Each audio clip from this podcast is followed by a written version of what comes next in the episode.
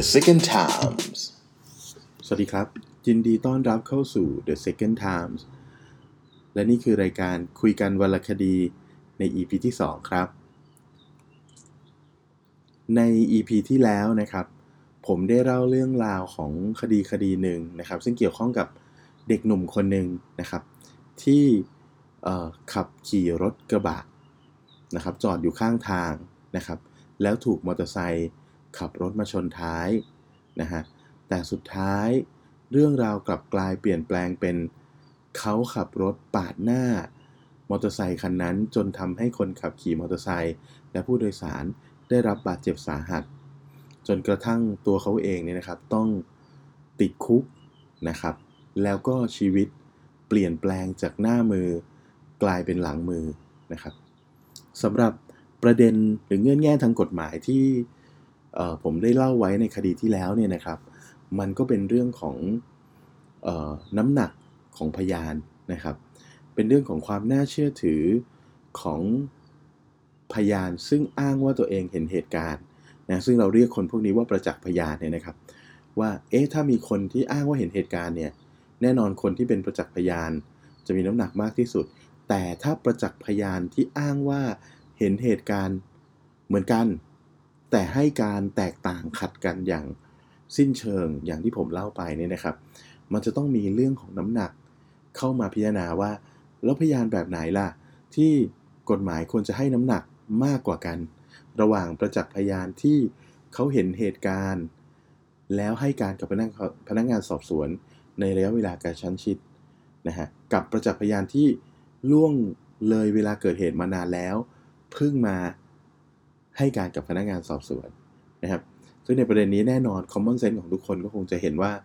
คนที่มาให้การในระยะเวลากระชั้นชิดเนี่ยนะครับ มันมีโอกาสที่จะปรุงแต่งข้อที่จริงได้น้อยกว่านะครับ เพราะฉะนั้นความน่าเชื่อถือจริง ๆ แล้วประจักษ์พยานที่ให้การในระยะกระชั้นชิดควรจะมากกว่านะครับ อีกประเด็นหนึ่งในเรื่องของประจักษ์พยานก็คือกลุ่มหนึ่งนะครับ อ้างว่าเห็นเหตุการณ์เพราะขับรถผ่านนะครับ อีกกลุ่มหนึ่ง เขาเห็นเหตุการณ์ เพราะบ้านเขาอยู่ในบริเวณนั้นนะครับ พื้นเพพวกนี้ของประจักษ์พยานเนี่ยนะครับ คือพยานแวดล้อมว่าข้อมูลแวดล้อมว่า เอ๊ะทำไมประจักษ์พยานคนนั้นเขาถึงได้มาเห็นเหตุการณ์นี้เนี่ยนะฮะถ้าโดย common sense แน่นอน เราเราคงรู้สึกว่าเฮ้ยระหว่างคนที่ขับรถผ่านกับคนที่บ้านอยู่แถวนั้นเนี่ย คนที่บ้านอยู่แถวนั้นนี่มีโอกาส ที่จะเห็นเหตุการณ์ได้มากกว่าคนที่ขับรถผ่านอยู่แล้ว ถูกไหมครับ ขับรถผ่านเนี่ยไม่รู้ผ่านหรือเปล่า แต่บ้านอยู่แถวนั้นเนี่ยคือเหตุมันเกิดหน้าบ้านเขาอะโอกาสที่เขาจะเห็นมันเยอะมากนะครับ จริงๆ น้ำหนักแบบนี้มันก็ควรที่จะเเวทน้ำหนักไปให้คนที่เขาคนที่เขาเมีบ้านอยู่ในที่เกิดเหตุนะครับเพราะเขามีข้อมูลพื้นฐานสนับสนุนนะว่าเขามีโอกาสที่จะเห็นหรือเป็นประจักษ์พยานจริง ๆนะครับ ข้อมูลสุดท้ายคือเรื่องของคำให้การที่มันมีพิรุษนะครับ กลุ่มหนึ่งเป็นพยานเดี่ยวนะครับ คนที่ให้การกระชั้นชิด คนที่ให้การโดยที่บ้านเขาอยู่ในที่เกิดเหตุเนี่ยเขาเป็นพยานเดี่ยวคือมีคนเดียว เบิกความคนเดียว แล้วสิ่งที่เบิกความเนี่ยมันสอดคล้องกับข้อที่จริงที่เกิดขึ้นในขณะที่อีกกลุ่มหนึ่งเป็นพยานคู่นะฮะอ้างว่ามาสองคน แต่สองคนนี้เนี่ยพูดข้อที่จริงขัดกันขัดกันเองนะครับ ซึ่งแน่นอนในทางกฎหมายนะครับพยานคู่นะครับ ให้การขัดกันเองนี่คือฟังไม่ได้นะครับ ทั้ง 3 ข้อนี้เนี่ยนะฮะมันทำให้เราเห็นว่าจริง ๆ แล้วในคดีที่ผมเล่าให้ฟังเนี่ยมันควรที่จะประจักษ์พยานที่น่าเชื่อถือ ควรจะเป็นคนที่สนับสนุนข้อเท็จจริงว่ามันคือการเกิดเหตุชนท้ายนะฮะแต่สุดท้ายคำพิพากษาก็ไม่ได้เป็นอย่างนั้น และนั่นก็เป็นสิ่งที่สะท้อนให้เห็นถึงปัญหาของออกฎหมายช่องว่างของกฎหมายบ้านเรานะครับ ผมไม่อยากสรุปไปถึงขนาดที่ว่าเอ๊ะมันคือความไม่เป็นธรรมไม่ยุติธรรมไหมนะครับ แต่มันก็มีโอกาสเป็นไปได้นะครับ หรือบางทีมันอาจจะเป็นแค่เรื่องของความบกพร่องในเรื่องของวิธีการคิดหรือหลักการของคนที่อยู่ในกระบวนการยุติธรรมก็ได้นะครับ แต่ก็ถือว่าเป็นความรู้ไว้นะฮะซึ่งนั่นคือสิ่งที่ผมเล่าไว้ในข่าวที่แล้วนะครับสำหรับเรื่องราวที่ผมจะหยิบยกมาเล่าใน EP นี้นะครับ มันเป็นคดีที่เกี่ยวข้องกับอุบัติเหตุ รถจักรยานยนต์ชนท้ายรถเหมือนกัน แต่รายละเอียดของคดีนี้เนี่ยนะครับมันไม่ได้พูดถึงความยุติธรรมของกระบวนการ มันไม่ได้พูดถึงชีวิตของคนคนหนึ่งที่สิ้นศรัทธาในกระบวนการยุติธรรมจนเปลี่ยนแปลงไปเป็นคนละคนจากคำพิพากษาที่ไม่ถูกหลักการครับอย่างคดีที่แล้วนะครับ มันไม่ได้ฟังแล้วหดหู่ หรือซีเรียสเครียดขนาดนั้น คดีนี้เป็นเรื่องที่มีความเกี่ยวข้องกับความเชื่อ มีความเกี่ยวข้องกับความลี้ลับ มีความเกี่ยวข้องกับวิญญาณนะครับ ซึ่งอาจจะฟังดูค่อนข้างจะแฟนตาซีไปหน่อยสำหรับคนที่จะมาเล่าเรื่องคดีความเรื่องกฎหมายให้ฟังนะ แต่ว่า มันคือเรื่องจริงที่ผมได้เจอมานะครับ แล้วก็มันยังเป็นประสบการณ์ที่ผมจำได้นะครับ มันเป็นประสบการณ์ครั้งหนึ่งที่ผมสามารถบอกทุกคนได้ว่า ผมมีลูกความ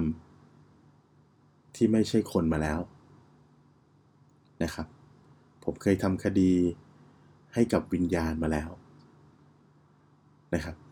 เกินซะดูยิ่งใหญ่อะโอเค เรามาเล่าเรื่องราวของคดีกันนะครับ คดีนี้เนี่ยนะครับต้องย้อนเวลาไปประมาณสัก 4-5 ปีที่แล้วนะครับ ช่วงเวลานั้นเนี่ยผมทำงานมีประสบการณ์ในงานด้านกฎหมายและทนายความเนี่ยมาสัก 10 ปีได้แล้วนะครับ ผมก็เลยมีโอกาสนะครับได้เข้าไปทำงานอยู่ในบริษัทมหาชนแห่งหนึ่งนะครับ ในฐานะทนายความอาวุโสของบริษัทนะครับ ก็แน่นอนในฐานะทนายความอาวุโสมันก็ต้องทำงานแทบทุกเรื่องนั่นแหละครับ ทั้งในเรื่องของการให้คำปรึกษานะครับกับนายจ้างกับบริษัทในเครือกับพนักงานทั้งหลายนะครับ แล้วก็ดูแลเรื่องคดีความนะครับ ทุกๆอย่างของบริษัทในเครือนะครับ ในฝ่ายกฎหมายของบริษัทผมนี่จะทำงานอยู่ประมาณสัก3-4 คนนะครับ ซึ่งเป็นฝ่ายกฎหมายส่วนกลางไงแล้วก็ดูแลบริษัทในเครือทั้งหมดนะครับ เพราะฉะนั้นพูดง่ายๆคือสากกระเบือยันเรือลบเนี่ยก็จะมาตรงนี้หมด นะครับในแง่มุมของปัญหาทางกฎหมายนะครับ อยู่มาวันหนึ่งนะครับ ก็มีโทรศัพท์นะครับ ดังกลิ้งกลางขึ้นมาที่ฝ่ายกฎหมายนะครับ เป็นเบอร์โทรจากเจ้าหน้าที่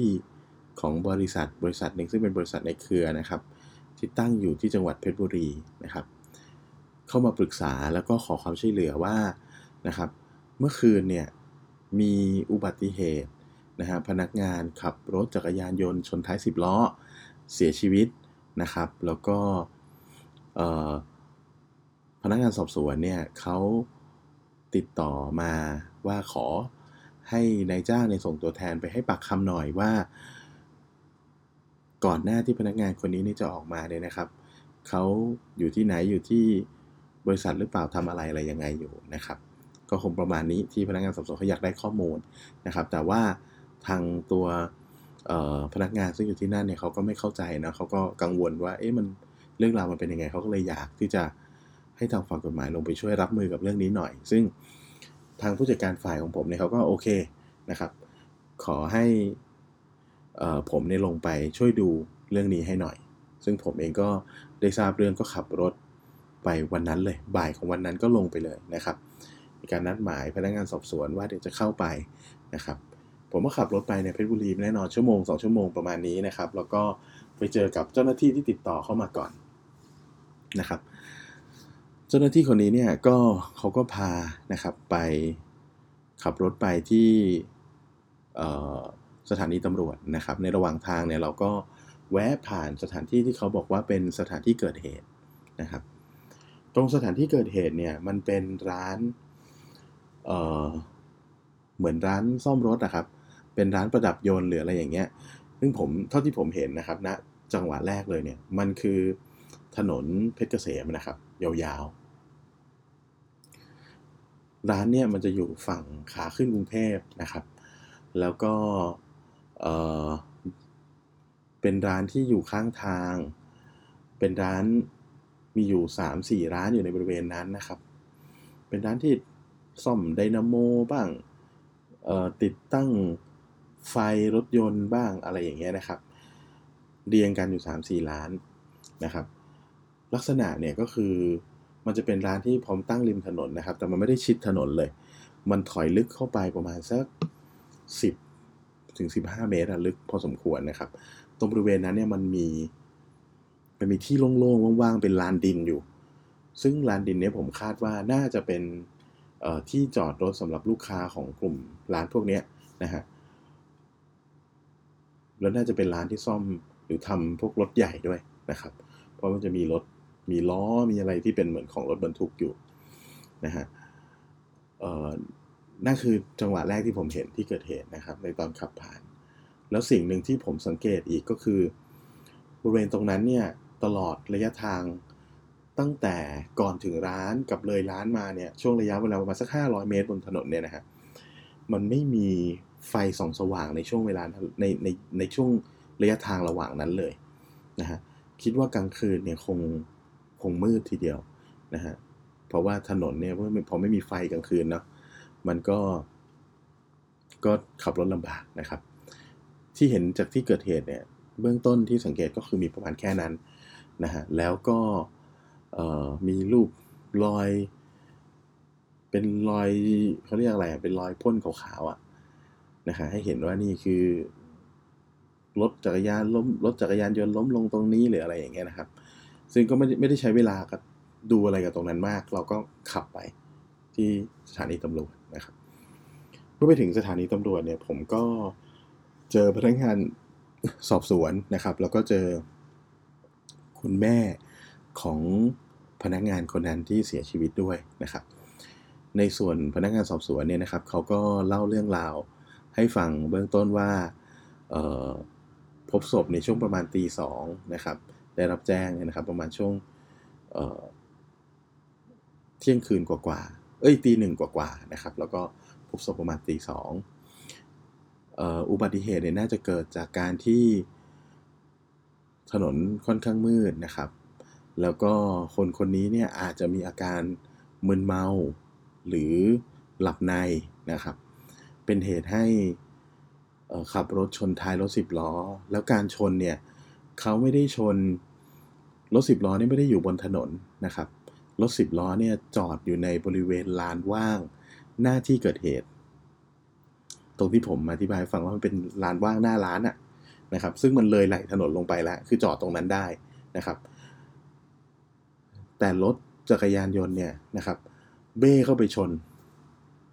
ซึ่งจะคล้ายๆกับลักษณะการเกิดเหตุของเรื่องเรื่องที่แล้วที่ผมเล่าให้ฟังนะครับ แต่มันมีอีกหน่อยหนึ่งก็คือพนักงานสอบสวนบอกว่า พบว่านะครับมีสัญญาณไฟล้มอยู่ในบริเวณใกล้ที่เกิดเหตุด้วย สอบถามนะครับ สืบสอบสวนจากพยานละแวกนั้นเนี่ยนะครับ อ้างว่า มีการตั้งเจ้าไฟตัวเนี้ยนะครับ ไว้ใน ระยะก่อนที่จะถึงหน้าร้านนะครับประมาณ 50 เมตรนะครับตำรวจเขาก็เลยมองว่า โอเค รถบรรทุก ถึงแม้จะมาจอดนะครับ ในบริเวณตรงนี้นะครับหก็จอดถูกต้องแล้วนะครับสองร้านนี้เนี่ยเขาก็ใช้ความระมัดระวังโดยการที่ ติดตั้งสัญญาณไฟเนี่ยนะครับวางสัญญาณไฟไว้ตรงบริเวณไหลทาง ก่อนน่าจะถึงหน้าร้านในประมาณ 50 เมตร เหมือนให้สัญญาณแล้วว่ารู้ว่าตรงนี้เนี่ยมันมีรถคันใหญ่แล้วมาซ่อมอยู่นะนะครับให้คนระมัดระวังเนี่ยจักรยานยนต์คันนี้เนี่ยยังชนทั้งไฟนั้น แล้วเสียหลักเข้ามาชนท้ายรถสิบล้อ จนเสียชีวิตอีกนะครับตำรวจเขาก็เลยตั้งประเด็นเรื่องดูว่าเอ๊ะมีการแอลกอฮอล์หรือเปล่านะครับ หรือมีอาการหลับในหรือเปล่านะครับ เขาก็อยากได้ข้อมูลเบื้องต้นด้วยว่าพนักงานคนนี้เนี่ยณเวลาที่เขาเพบศพเนี่ยนะครับ ช่วงตีสองเอ๊ะทำไมคนคนนี้ถึงถึงมาเกิดเหตุตรงนี้ได้นะครับ เพราะมันก็เลยจากเวลาเลิกงานไปนานมากตำรวจเขาคาดการณ์ว่าคงไปปาร์ตี้หรืออะไรมานะครับ ซึ่งฝั่งคุณแม่เขาเนี่ย ก็พยายามคานตำรวจว่าลูกชายเขาไม่ใช่แบบสายปาร์ตี้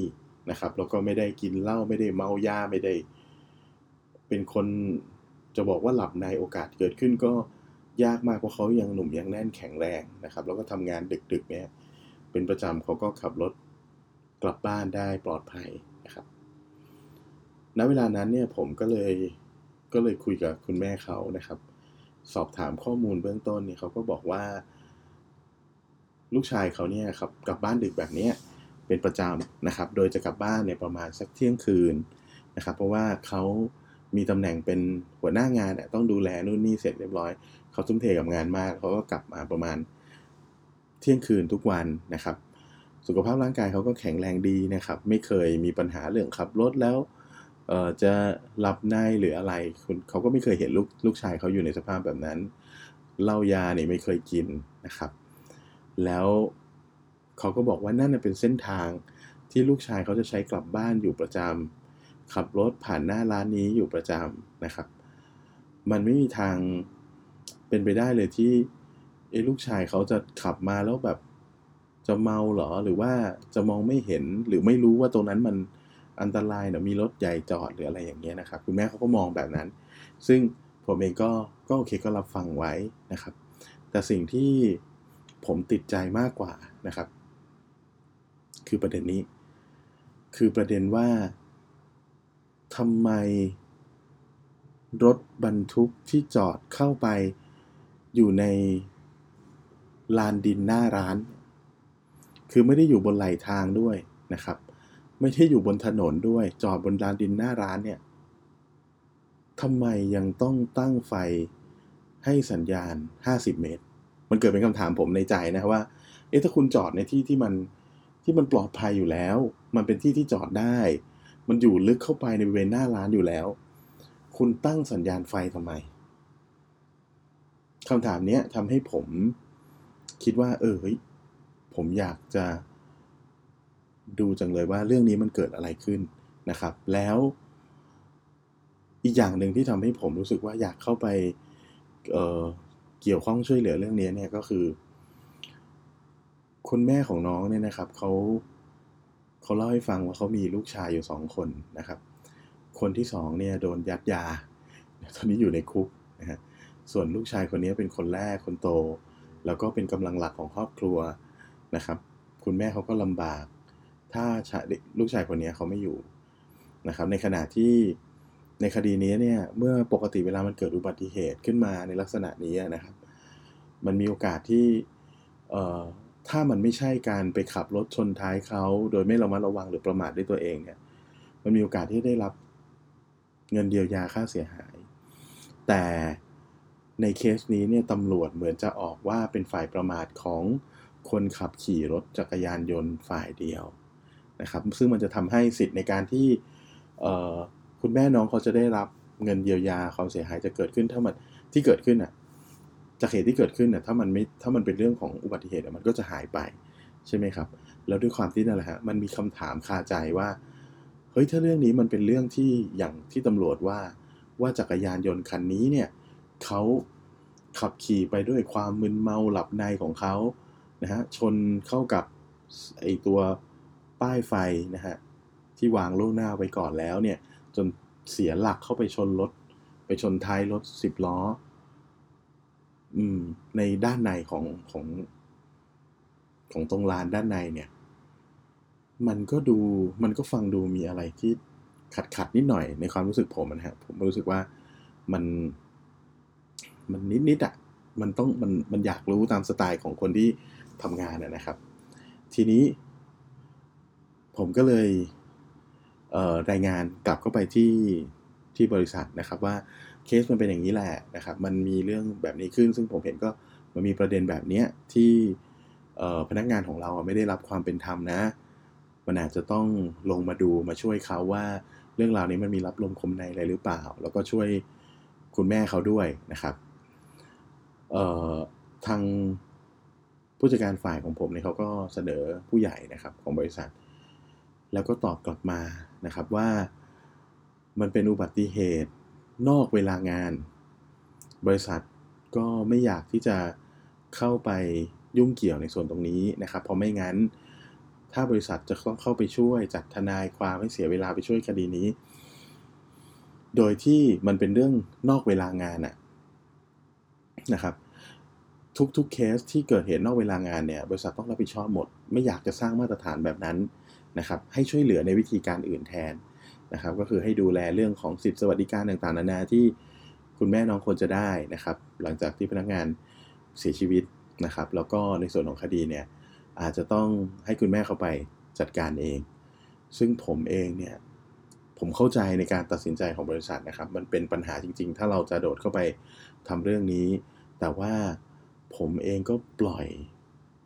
ให้คุณแม่เขาไปเคว้งคว้างหาความช่วยเหลือ โดยที่เขาวันนี้เขาเจอผมแล้ว แล้วเขาก็ฝากฝังเขาอยากจะขอให้ผมช่วยเขา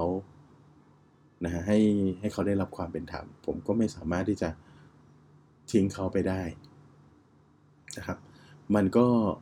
กระอักกระอ่วนใจอยู่นะครับ วันนั้นก็โอเคหลังจากคุยโทรศัพท์เสร็จเนี่ยผมก็รับปากคุณแม่เขาอย่างหนึ่งว่า โอเค ตอนนี้ผมผมจะไปคุยกับบริษัทอีกรอบหนึ่งนะครับ ว่าจะ หาทางที่จะช่วยไอ้เรื่องคดีตรงนี้นะครับ แล้วเดี๋ยวยังไงผมก็จะติดต่อคุณแม่ใหม่ทีละกันอะไรเงี้ยครับว่าได้ความว่ายังไง ก็แยกย้ายกันแล้วผมก็ไปกินข้าวชายทะเลอะไรเงี้ยครับ ให้สบายใจ ในระหว่างทางที่ผมกำลังจะกลับบ้านเนี่ยครับรถกลับที่กรุงเทพเนี่ยนะครับ ผมเองก็จะต้องขับรถผ่านที่เกิดเหตุตรงนั้น มันมี มันมีความรู้สึกประหลาดประหลาดเกิดขึ้นนะครับ อันนี้เออเป็นความเชื่อส่วนบุคคลก็แล้วกันเนาะผมขับผ่าน ตรงที่เกิดเหตุนั้นประมาณสักสองทุ่มนะครับ ใจผมจริง ๆ ผมนั่งกินข้าวเนี่ย ลึกๆกับผมอยากที่จะเห็นที่เกิดเหตุตอนกลางคืนว่ามันเป็นยังไงนะครับ ผมก็แน่นอนก็ขับ ประมาณสองทุ่ม ตรงถนนจุดบริเวณนั้นมืดจริง ๆ มืดแบบมีแต่ไฟหน้ารถของผมนะครับ กับไฟที่ผมเห็นอีกหนึ่งไฟก็คือ ไฟสว่างสว่างเเป็นไฟสีสีนะครับ ตรงจุดที่ร้านนั้นตั้งอยู่ เป็นไฟสีเขียว ชมพูน้ำเงินแดงอะไรเงี้ยครับที่เขาทำเป็นเส้นๆบอกตำแหน่งให้รู้ว่ามันมีร้านตรงนี้อยู่นะครับ แต่ไฟหน้าร้านก็ไม่เปิดนะครับ คือที่ไฟที่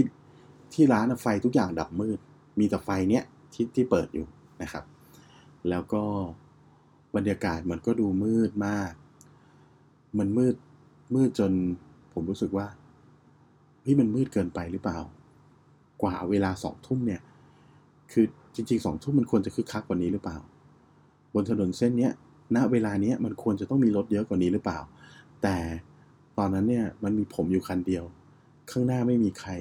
ข้างหลังไม่มีใครเหมือนเราไป หลุดไปในช่วงเวลาสนธยาบางอย่าง แล้วผมก็เห็นคนคนหนึ่งลุกขึ้นมาจากพื้นนะฮะตรงบริเวณหน้าร้านนั่นแหละ ตรงจุดที่ที่ผมผ่านเมื่อเช้า แล้วผมเห็นว่ามันเป็นรอยรอยวาดว่ามอเตอร์ไซค์ล้มตรงนี้อะไรเงี้ยนะฮะรอยพ่นขาวๆอะที่ว่ามอเตอร์ไซค์ล้มล้มตรงนี้ จุดตรงนั้นอะบริเวณ รงนั้นแหละ ผมจำได้ว่าเออมันใกล้เคียงกับจุดที่ผมเห็น เห็นร่างร่างหนึ่งลุกขึ้นมา ผมมองแล้วมันมืดๆนะฮะ ผมก็มองไม่เห็นหรอกว่าเป็นใครอะไรยังไง แต่เป็นร่างร่างหนึ่งที่ลุกขึ้นมา แล้วในความรู้สึกของผมผมรู้สึกว่า คนคนนั้นที่ลุกขึ้นมาเนี่ย มองรถผมอยู่ตลอดเลย ตั้งแต่ผมขับอยู่ไกลๆกำลังเข้าไปใกล้ๆเข้าไปใกล้ แล้วก็ขับผ่าน เหมือนกับเขายืนมองตามรถผมอะจนรถผมรับตาไปนะครับ ณตอนนั้นก็ก็ไม่ได้คิดอะไรมากนะครับ แต่แต่มันรู้สึกมันมีความรู้สึกขึ้นมาว่ามันแปลกๆนะครับ คืนนั้นผมก็ ก็กลับถึงบ้านโดยปลอดภัยนะครับ แล้วก็นอน น่าจะเป็นเพราะผม กังวลกับเรื่องนี้แหละ แล้วก็คิดวิธีว่า เอ๊ะจะทำยังไงถึงจะช่วยเข้าไปดูแลคดีนี้ให้เขาได้นะครับ โดยที่ไม่กระทบกระเทือนกับงานของบริษัท ก็คงคิดเรื่องนี้มากจนเก็บออกไปฝันนะครับ ในฝันเนี่ยคืนนั้นผมฝันว่าผมได้นั่งคุยกับผู้ชายคนหนึ่งนะครับ รุ่นราวอาจจะเด็กกว่าผมสักหกเจ็ดปี นะครับ มันเป็นรุ่นรุ่นน้องหน่อยเขาก็เรียกผมว่าพี่นะในฝันนะครับ แล้วก็คุยกันเรื่องนั้นเรื่องนี้สารพัดสารเพจำไม่ได้เลยว่าคุยเรื่องอะไรนะครับ เหมือนทคนที่เหมือนเดินเจอกันในสวนสาธารณะ แล้วก็เพิ่งทำความรู้จักกัน แล้วก็นั่งคุยกันเล่นๆอะไรอย่างเงี้ยจนสิ่งที่ผมจำได้คือก่อนที่ผมจะตื่นขึ้นมาเนี่ยในฝันเนี่ยเขาพูดประโยคสุดท้ายกับผมว่า พี่ครับ ฝากเรื่องของต้นด้วยนะ ประมาณนี้นะครับ มันเป็นคำพูดที่ทำให้ผมรู้ว่าคนในฝันที่คุยกับผมเนี่ยชื่อต้นนะครับ แล้วก็เขาฝากเรื่องนี้กับผม ผมก็โอเคก็ปล่อยเลยไป ก็เล่าให้แฟนฟังเรื่องอะไรว่าเออเนี่ยผมฝันแบบนี้นะ ปรากฏว่า พอเช้าวันรุ่งขึ้นนะครับ น้องเจ้าหน้าที่ที่ อยู่ที่สาขาเพชรบุรีนะครับ ก็โทรมาหาผมนะครับ แล้วก็ถามผมว่าพี่คดีของแม่น้องต้นเป็นไงบ้างตกลงพี่ช่วยเขาได้ไหม แม่เขาถาม ซึ่งพอผมได้ฟังผมสะอึกเลยนะครับ ว่าฮะคือแม่น้องต้นนะครับ ก็คือคนที่ผมเจอเมื่อวานนะฮะแม่ของพนักงานที่เสียชีวิต นะครับพนักงานที่เสียชีวิตคนนี้ มีชื่อเล่นว่าต้น และดันบังเอิญไปตรงกับผู้ชายที่ผมฝันถึงเมื่อคืน ที่มีชื่อเล่นว่าต้นเหมือนกัน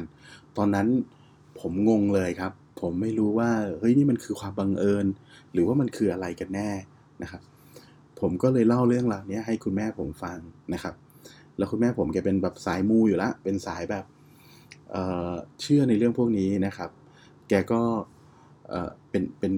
อันนี้ไม่ดีนะฮะ แกก็เป็นแบบนักเก็งกำไรตามหวยที่ดินอะไรอย่างเงี้ยนะฮะ ซึ่งตอนนี้แกก็เลิกแล้วนะครับ แต่ว่าก่อนหน้านั้นเนี่ยแกก็ ด้วยความที่แกอยู่ในเรื่องพวกนี้ในทุกๆวันนะครับ แกก็พูดขึ้นมาคุยกับผมมาว่า งั้นก็ยกมือไหว้เนี่ยอธิษฐานบอกน้องว่า ถ้ามันคือความต้องการของเขาจริง ๆ เนี่ยนะให้เขาทำอะไรบางอย่างให้เรารู้ นะครับ หรือบอกเลขมาก็ได้นะถ้าถูกเนี่ยก็เหมือนจ่ายค่าจ้างว่าความให้เรา เราจะได้ทำงานนี้โดยที่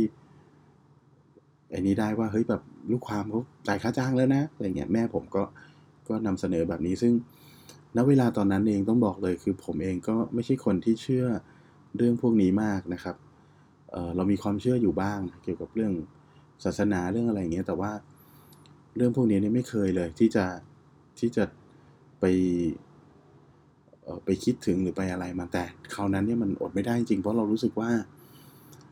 หรือถ้ามันใช่ล่ะ ถ้ามันนี่คือคำขอร้องของวิญญาณล่ะ แล้วถ้าเราถ้าเราไม่ช่วยเขาล่ะ เขาจะไปขอความช่วยเหลือจากใคร ผมก็นะครับ ก็เลยทำอย่างที่คุณแม่บอกก็พูดในใจกับน้องว่า ทำอะไรสักอย่างให้พี่รู้ว่าต้นอยาก ให้พี่ทำคดีนี้ได้ให้ว่าต้นอยากให้พี่ช่วยคุณแม่ ให้ช่วยพิสูจน์ความจริง อะไรที่มันเกิดขึ้นนะครับ ปรากฏว่า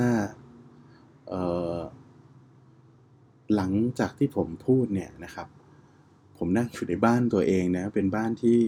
มิดชิดพอสมควรนะครับนั่งมาร้อยวันพันปีเนี่ยไม่เคยมีลมผ่านพัดอะไรเข้ามาในตัวบ้าน แรงเท่ากับวันนั้น วันนั้นมีลมพัดเข้ามาจากหน้าบ้านนะครับพัดเหมือนกับ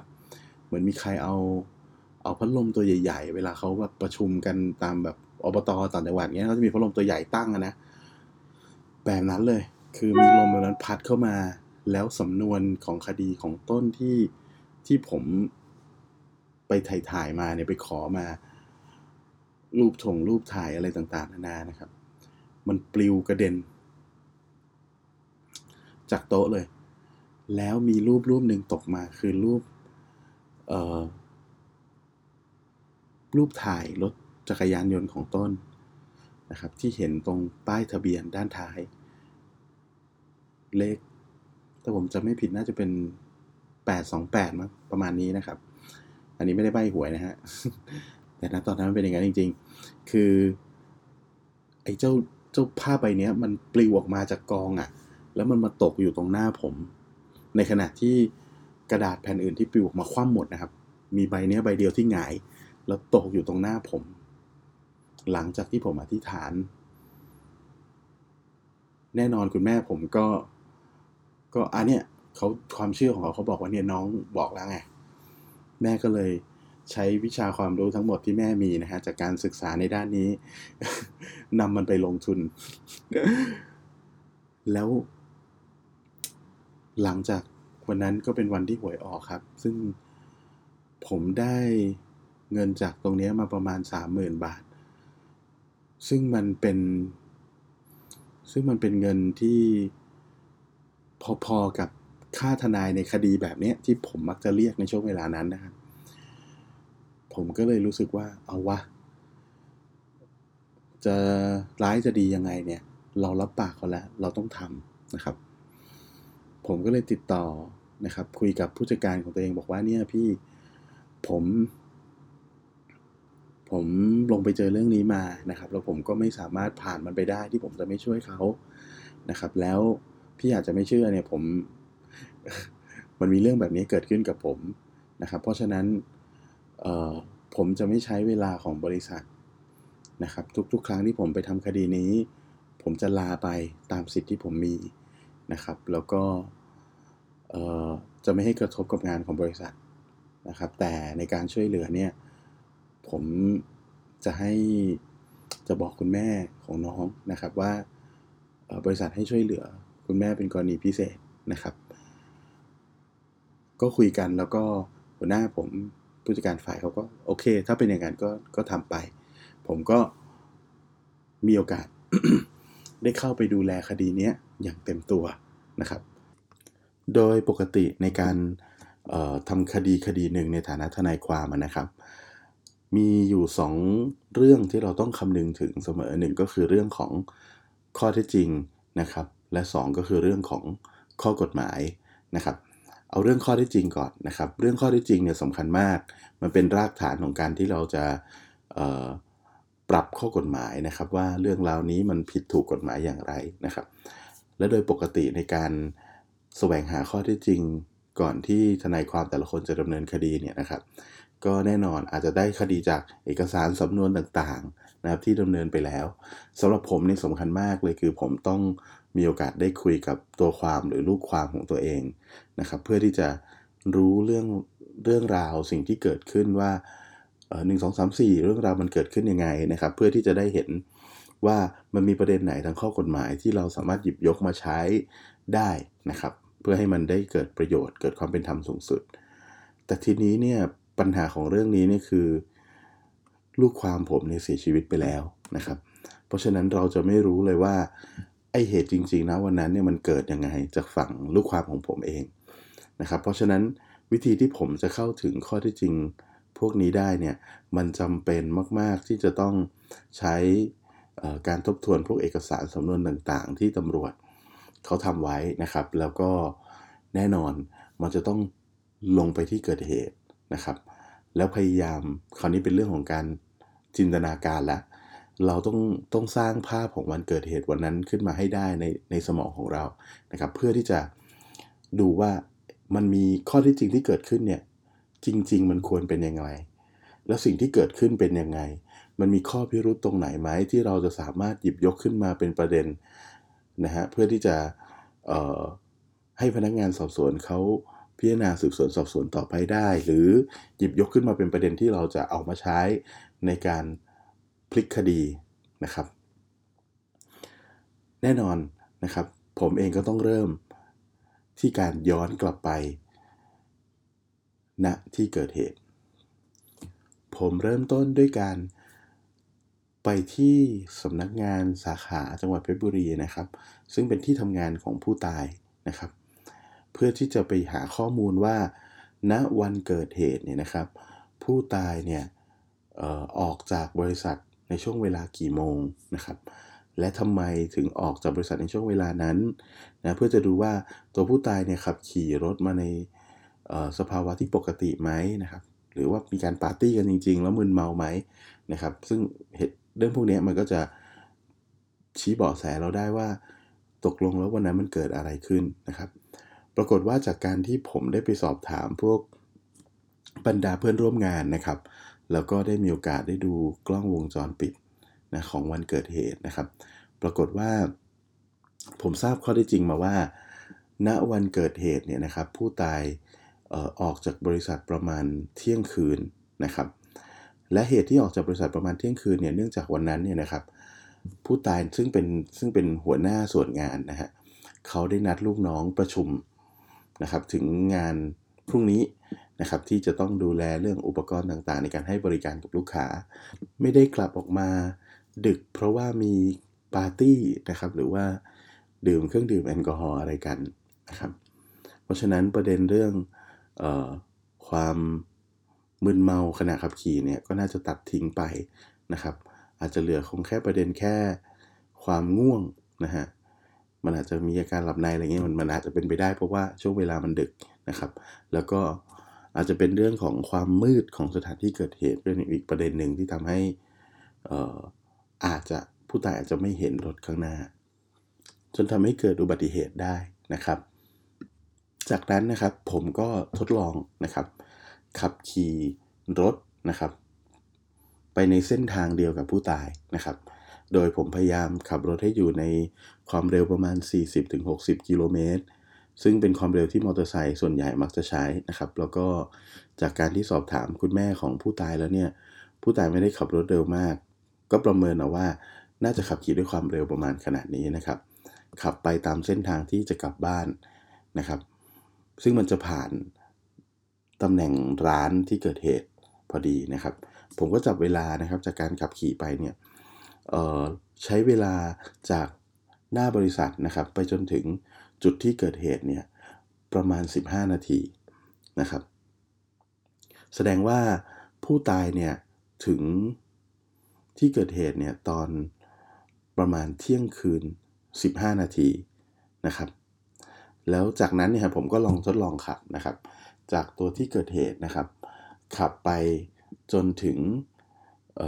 สถานีตำรวจนะครับ ก็ใช้เวลาประมาณใกล้เคียงกันคือประมาณ 15-20 นาทีนะครับ แสดงว่าแน่นอนตัวผู้ตายมาถึงที่เกิดเหตุ 15 นาทีหลังจากออกจากบริษัทนะครับ ซึ่งก็ประเมินว่าน่าจะราวๆเที่ยงคืน 15 นะครับ ในขณะที่พนักงงานสอบสวนเนี่ยหลังได้รับแจ้ง ก็ควรจะมาถึงที่เกิดเหตุนะครับ ประมาณ 15 นาทีนะฮะแต่ตอนที่ผม ได้คุยกับพนักงงานสอบสวนนะครับ แล้วก็ได้มีโอกาสอ่านพวกประจำวันเบื้องต้นเนี่ยพนักงานสอบสวนได้รับแจ้งราวๆตีหนึ่งสี่สิบห้าตีหนึ่งห้าสิบประมาณนี้นะฮะแล้วพนักงานสอบสวนมาถึงที่เกิดเหตุตอนช่วงประมาณตีสองกว่านะครับ จากข้อที่จริงที่ที่พบตรงนี้นะฮะมันทำให้ผมเกิดความสงสัยขึ้นมาอีกหนึ่งอย่างนะครับ คือ ช่วงเวลาของการเกิดเหตุเนี่ยนะครับมันเนี่ยอย่างที่เราประเมินกันว่ามันน่าจะอยู่ที่ประมาณเที่ยงคืน 15นะครับแต่พนักงานสอบสวนเนี่ยได้รับแจ้งประมาณตีหนึ่งเศษเศษตีหนึ่งสี่สิบห้าแล้วก็มาถึงที่เกิดเหตุตอนประมาณตีสองช่วงเวลาชั่วโมงครึ่งโดยประมาณนะฮะก่อนตั้งแต่เกิดตั้งแต่เวลาที่น่าจะคาดว่าเกิดเหตุคือเที่ยงคืนสิบห้าเนี่ย ไปจนถึงตีหนึ่งสี่สิบห้าซึ่งคาดว่าเป็นเวลาแจ้งเหตุเนี่ยชั่วโมงครึ่งที่หายไปเนี่ยนะครับ มันเกิดอะไรขึ้นในช่วงเวลานี้ เพราะมันผิดวิสัยที่เมื่อเกิดอุบัติเหตุแล้วเนี่ยโดยเฉพาะอุบัติเหตุถึงขนาดเสียชีวิตเนี่ยนะครับ จะไม่แจ้งพนักงานสอบสวนให้มาที่เกิดเหตุในทันที แล้วประเด็นความสงสัยนี้นะครับ มันยิ่งไปทำให้ผมรู้สึกยิ่งสงสัยขึ้นไปอีกว่า หรือมันจะเป็นไอ้ช่วงเวลาเนี้ยมันจะเป็นเหตุที่ทำให้มันมีพฤติการแปลกๆเกิดขึ้นที่ผมที่ผมสงสัยในเบื้องต้น ตั้งแต่แรกที่เล่าให้ฟังว่า การที่รถจอดอยู่ในที่ที่ปลอดภัยแล้วเนี่ย มันจะวางไฟ ป้ายไฟสัญญาณไฟให้ระมัดระวังเนี่ยไว้ทำไมนะครับ หรือว่าไอ้ช่วงเวลาที่หายไปนี่แหละ มันทำให้ในสถานที่เกิดเหตุเนี่ยมันเกิดความผิดปกติแบบนี้ แต่จินตนาการอย่างเดียวคงไม่รู้ครับ ผมก็เลยต้องไปต่อนะครับ ผมกลับไปตรงจุดที่เกิดเหตุอีกครั้งนะครับ เพื่อที่จะลองไปดูว่าจะมีพยานบุคคล จะมีพยานหลักฐานใด ๆ ที่เราสามารถหาข้อมูลได้เพิ่มเติมอีกไหมนะครับพอไปถึงที่เกิดเหตุเนี่ยตอนนั้นเนี่ยผมไปเนี่ย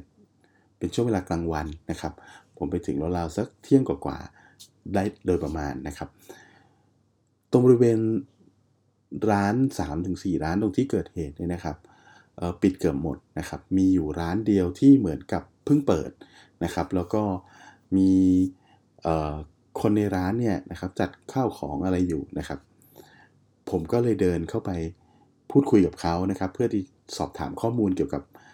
วันเกิดเหตุว่าเขาทราบไหมอะไรอย่างเงี้ยนะครับ ปรากฏว่า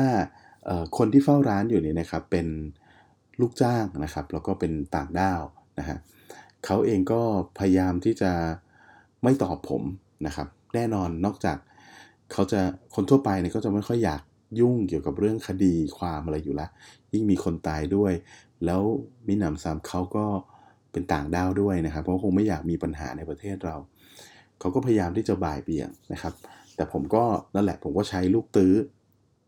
พยายามคุยถามนั่นถามนี่ จนได้ข้อมูลแวดล้อมมาที่สำคัญมานะครับว่า เจ้าร้านเนี่ยนะครับมันเป็นร้านที่มีเจ้าของเดียวกัน 4-5 ร้านตรงนี้นะครับ ในแต่ละร้านเนี่ยเขาก็จ้างลูกจ้าง ซึ่งเชี่ยวชาญเฉพาะทางอะ่ะ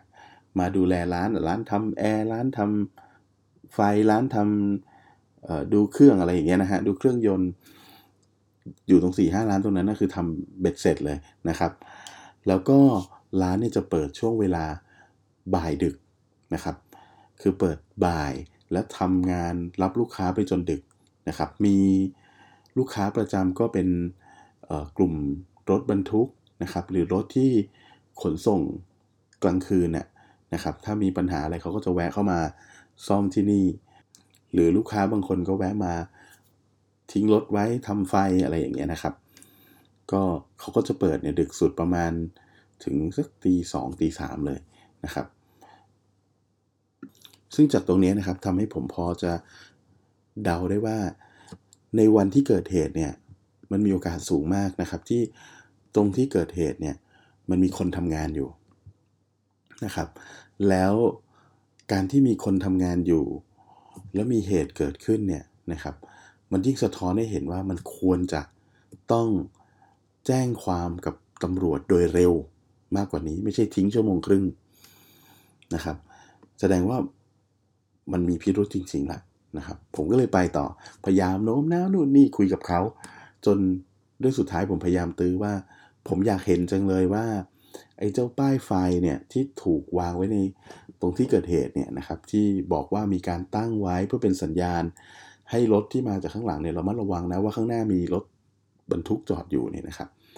เจ้าป้ายไฟเนี่ยมันคือมันคือลักษณะรูปร่างเป็นยังไงนะครับ ก็ตื้อเขาจนได้แหละ เพราะเขาก็คงคิดว่ามันคงไม่มีอะไรนะครับ โอเคเขาก็เลยพาผมเข้าไปดูไอ้เจ้าป้ายไฟนี้นะครับเขาพาเดินไปหลังร้าน นะครับ มันเป็นโกดัง เหมือนโกดังเก็บของนะครับ ไม่มีประตูปิด แล้วก็ข้างในก็เหมือนมีของเก่าเศษเล็กเศษไฟซากไฟอะไรเงี้ยนะครับ แล้วก็มีไอ้เจ้าป้ายไฟเนี่ยตั้งอยู่นะครับ ลักษณะของมันเนี่ยก็คือไฟ 2 ดวงซ้ายขวา ซึ่งถ้าเสียบติดมันคงจะกระพริบอะนะครับ แล้วก็มันถูกเชื่อมไว้บนแกนเหล็กนะฮะตั้งตรงเนี่ยนะฮะไอ้แกนเหล็กเนี่ย ตรงฐานเนี่ยทำเป็น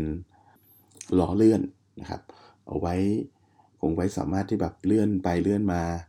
ได้ง่ายนะครับ ตัวไฟเนี่ยก็มีสายไฟเนี่ยพันๆรอบแกนเหล็กนั้นอยู่นะครับ คิดว่าวิธีใช้นี่คือการเอาไปเสียบปลั๊กแล้วมันก็ติดนะครับ ไฟก็ติดขึ้นมานะครับ แต่สภาพที่ผมสังเกตเห็นไอ้เจ้าไฟเนี่ยนะครับหนึ่งเลยคือสนิมนี่มันเขอะตามเหล็กเต็มไปหมดเลยนะครับ คาดว่ามันนานแล้วนะครับ แล้วสังเกตตัวไฟสองดวงนี้นะครับที่ที่ติดตั้งอยู่เนี่ยนะฮะไม่มีร่องรอยของการแตกเลย ซึ่งมันน่าสงสัย เพราะว่าที่ได้ข้อมูลจากพนักงานสอบสวนเนี่ยคือ ผู้ตายเนี่ยขับรถชนเจ้า เจ้าป้ายไฟเหล็กอันนี้เนี่ยเจ้าป้ายไฟอันนี้เนี่ยนะครับ ล้มลงพนักงานสอบสวนเห็นมันตอนที่มันล้มอยู่ นะครับ เพราะฉะนั้นไม่ว่าจากแรงชนหรือไม่ว่าจากการล้มมันควรจะมีรอยแตกรอยร้าวมากตัวไฟมันเป็นพลาสติกอะใช่ไหมแต่มันไม่มีเลยนะครับ แล้วก็จริงๆ ถ้ามันล้มเนี่ยจากความสูงของมันเนี่ยประมาณ 80ถึงร้อยเซนได้เนี่ยประมาณครึ่งตัวคนเนี่ยล้มลงไปเนี่ยมันคงมันน่าจะมีร่องรอยบ้างนะครับ ไม่มีนะครับ นอกจากนั้นตัวไฟเนี่ยนะครับ ผมยังเห็นคราบดำๆข้างในนะครับ ซึ่งมันดูเก่ามาก สิ่งที่ผมอยากรู้ต่อไปก็คือว่า แล้วเจ้าไฟเนี่ยมันเปิดติดไหมจริง ๆ แล้ว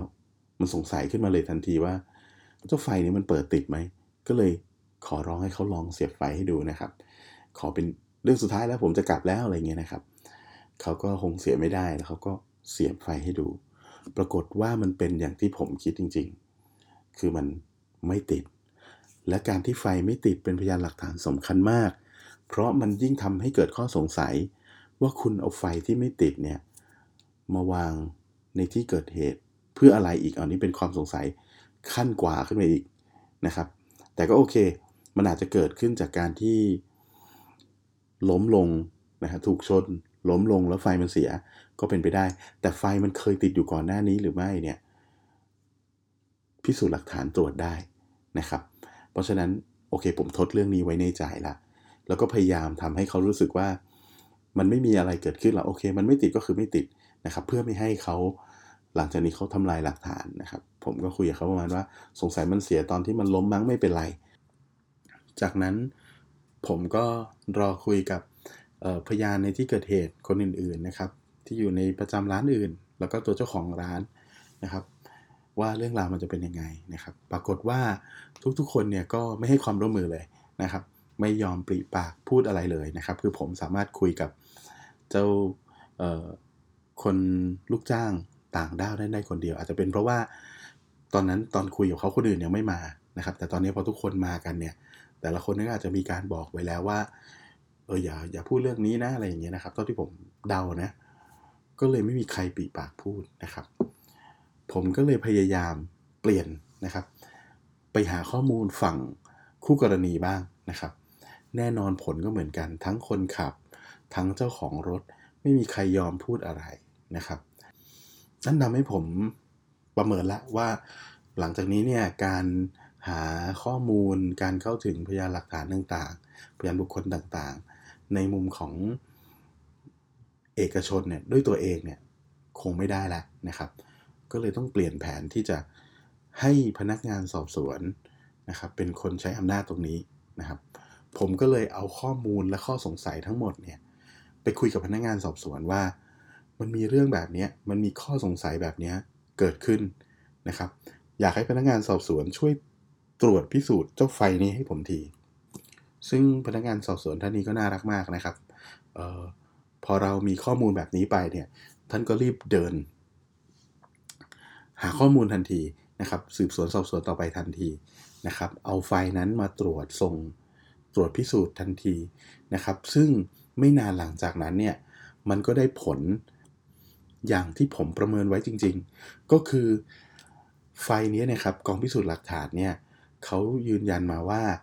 มันไม่ติดจากการเสื่อมสภาพนะครับพูดง่ายๆคือเออมันน่าจะเสื่อมสภาพมาเป็นระยะเวลานานแล้ว และใช้การไม่ได้มาเป็นระยะเวลานานแล้ว และเนี่ยเป็นเหตุผลสำคัญนะครับที่ทำให้ ข้อที่จริงที่เกิดขึ้นมันดูขัดแย้งไปหมดนะฮะไฟที่ใช้การไม่ได้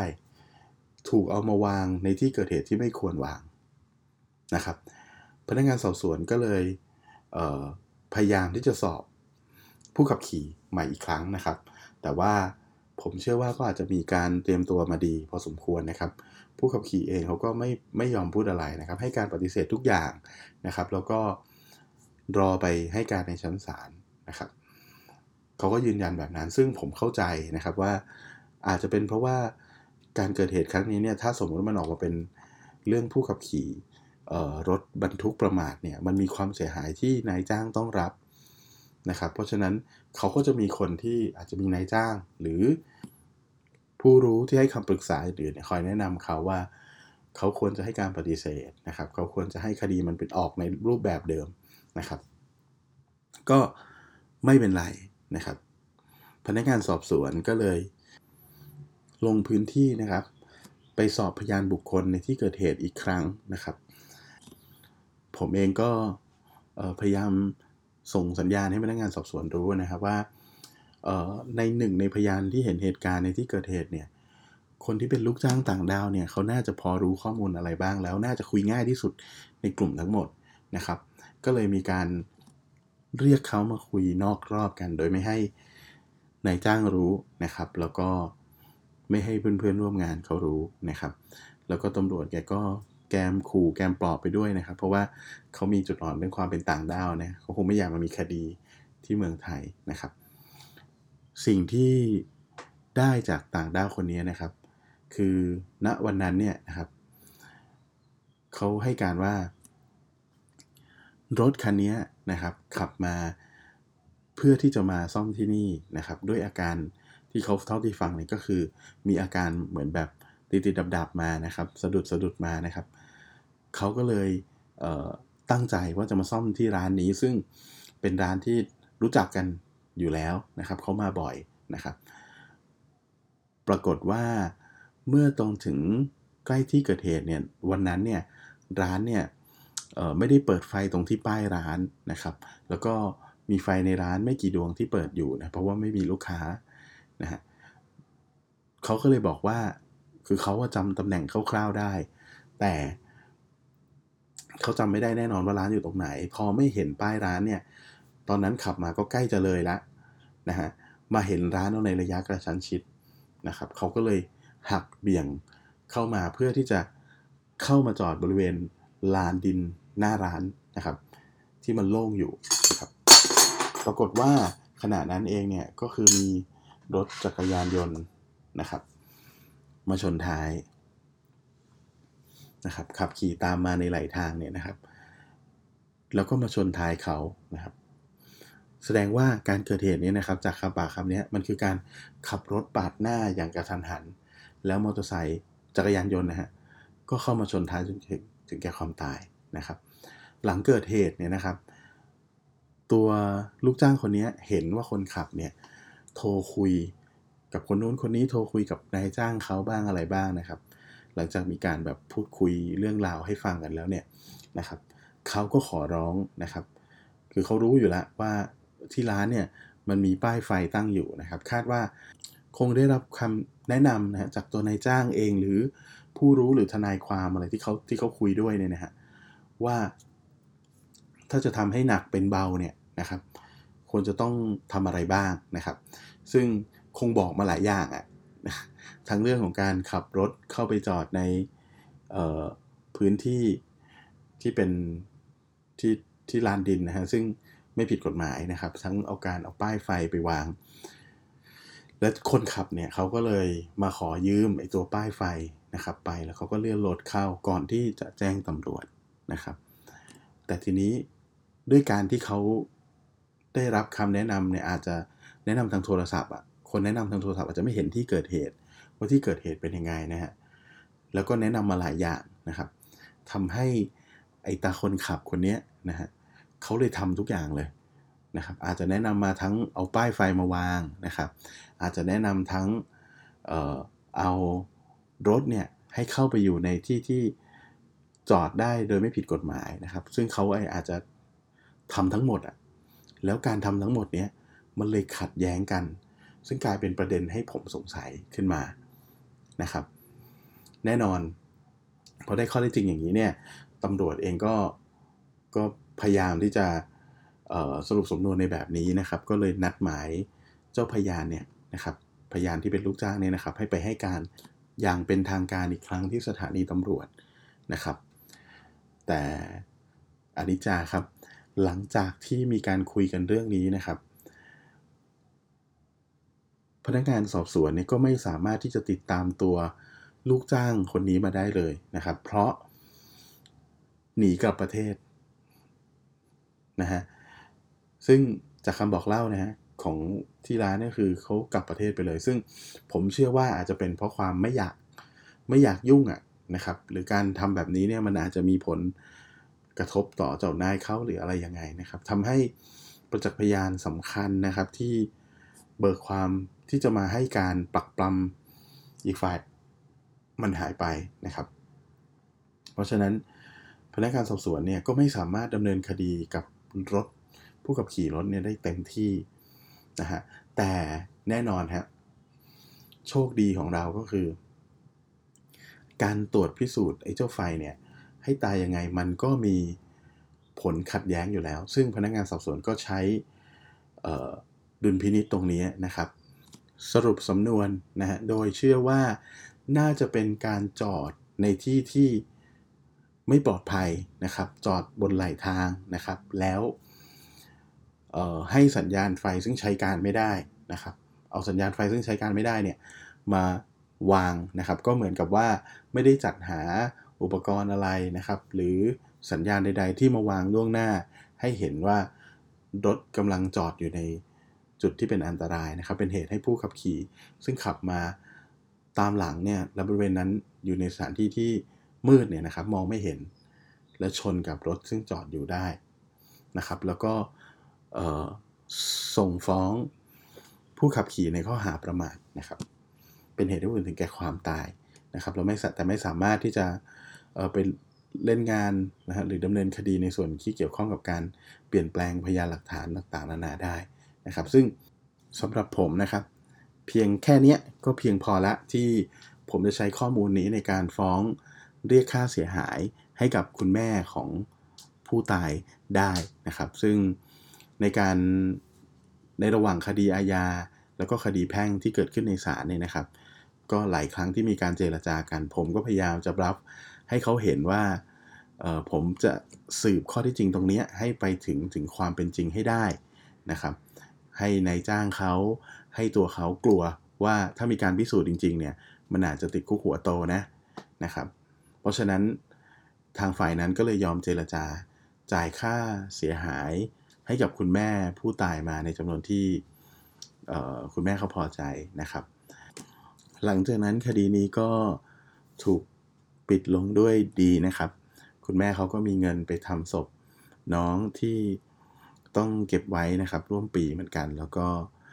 มีเงินเป็นต้นทุนสำหรับการใช้ชีวิตต่อไป หลังจากนั้นนะครับสำหรับตัวผมผมเองก็นึกถึงผู้ตายนะครับ แล้วก็บอกกับเขาว่าผมทำคดีนี้ให้เขาเรียบร้อยแล้วนะครับ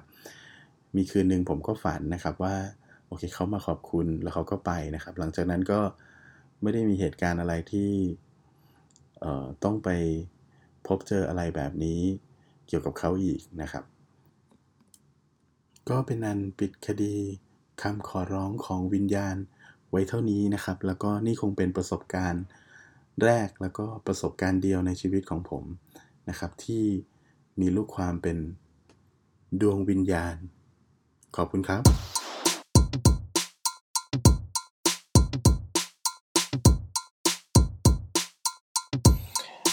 The Second Times